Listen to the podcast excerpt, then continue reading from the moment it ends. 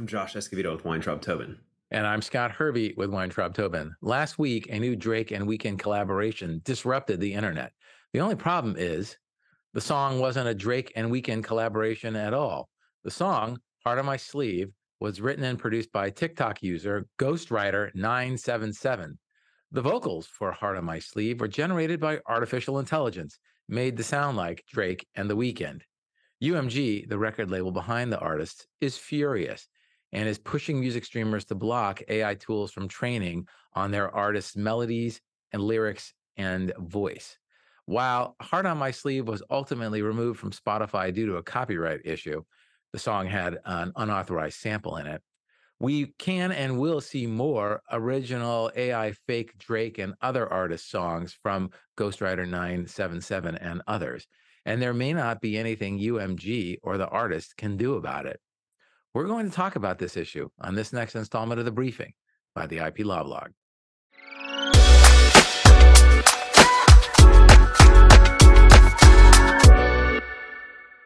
The music industry sees generative AI tools that can create music that sounds like a specific artist, a real threat to business.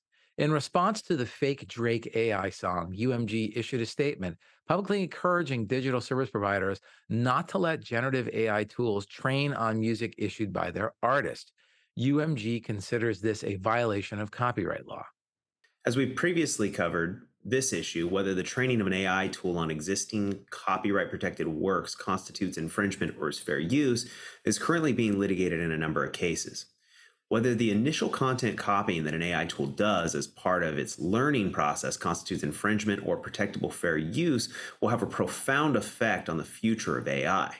The court's focus will be on whether this copying is part of an overall transformative process to be weighed against the commercial impact the tool has on the applicable industry. Focusing on the output, most, if not all, of those cases deal with generative AI platforms that create visual works.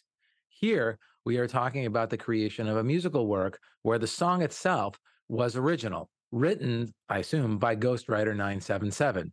And since UMG based its takedown on a small sample audio tag included in Heart on My Sleeve, it seems fair to assume that the original components of the song itself probably were not infringing. Heart on My Sleeve wasn't the last of the fake Drake. Another fake Drake AI track recently dropped. The track Winter's Cold was posted to SoundCloud on April 18, featuring the artificial vocals of Drake. The track has already garnered over 120,000 listeners on the platform. This, I'm sure, has the record industry strategizing on how to put this all back in the bottle.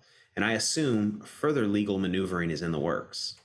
I agree, Josh. I suspect the next step we could see may include the artist filing a right of publicity claim.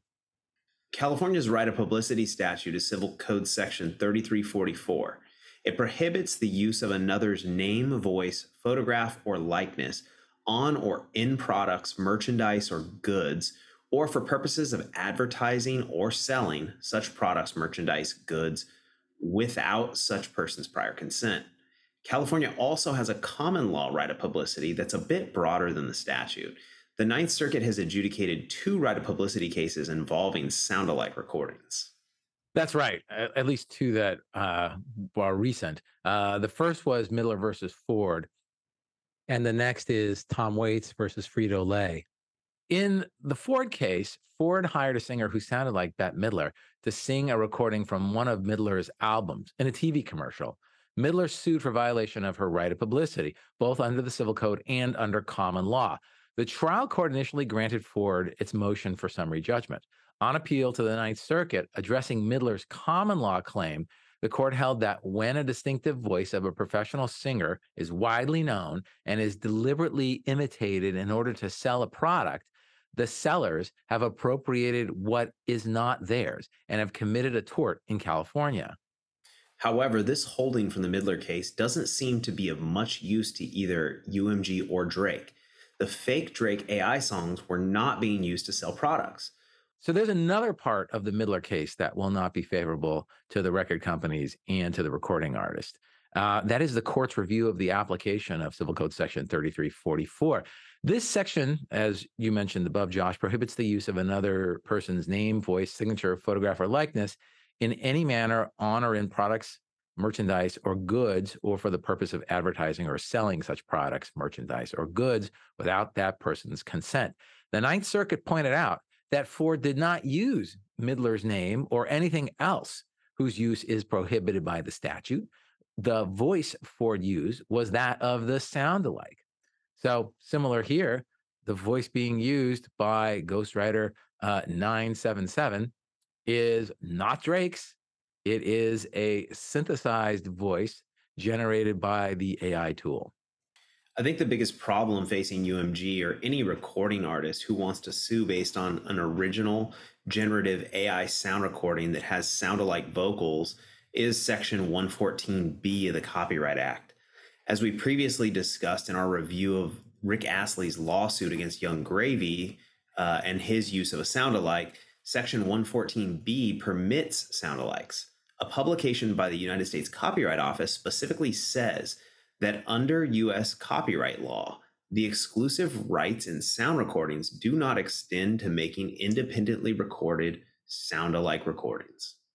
And if the intent of the scope of Section 114B isn't clear enough from that, the notes to Section 114 by the House Judiciary Committee provides as follows. It says, Subsection B of Section 114 makes it clear that statutory protection for sound recordings extends only to the particular sounds of which the recording consists and would not prevent a separate recording of another performance in which those sounds are imitated.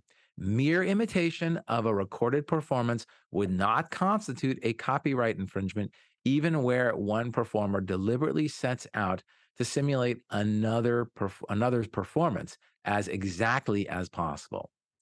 So, subject to the open question about whether AI training constitutes copyright infringement, as long as the music and lyrics are completely original, there's no uncleared samples, then from a copyright perspective, it seems that generative AI sound recordings that have sound alike vocals are probably completely legal. Right. I mean, I think it'll be interesting to see what the arguments are uh, that are advanced against this type of use, because there will be some. I mean, I think we can agree on that. They're not the record companies and the artists they're not going to uh, be made obsolete without a fight. And so I'm sure we can expect to see some fantastic lawyering. Um, I'm curious to see what it is. I think we could certainly see the common law right of publicity argued here. Uh, it's obviously broader than the statutory right of publicity. So I think we could see that used uh, against some of these works. And again, just like we said with the uh, prior AI platforms that we've discussed, it probably will depend on a case by case basis on what that particular platform is doing how much of you know the the source material that it has used to learn uh, actually be, is utilized uh, things of that sort yeah it may also come down to um, contractual issues too umg also said that the um, the training of ai tools on their recordings constitutes a breach of their agreements with the um, with the service providers, the digital service, digital media service providers. So there may be something um, in those contracts, but you can you can guarantee and bet that any new contracts uh, with any content distributors or any digital media distributors will probably include provisions that uh, prohibit the uh, prohibit uh, AI training tools uh, being used on any content that is distributed through a particular um, you know distribution hub like like let's say YouTube um, or Vimeo. So I know that you know that that is probably something that we will definitely see. There also could be potential um, trademark claims that the artist and maybe UMG could bring. Uh, you know, if the if the AI artist, the art the artist that uses the AI tool to create this fake fake Drake or fake artist recording um, doesn't make it clear that this is not really Drake, uh, that it's a sound alike. And if they try to, you know, if they try to um, play off of and utilize Drake's goodwill uh, then there may be there may be a trademark claim, and there definitely could be a right of publicity claim claim there too. Uh, so we'll just see. This is definitely definitely not the end of this skirmish, uh, because the record labels and the artists have a lot to uh, a lot to protect. But in the end, also,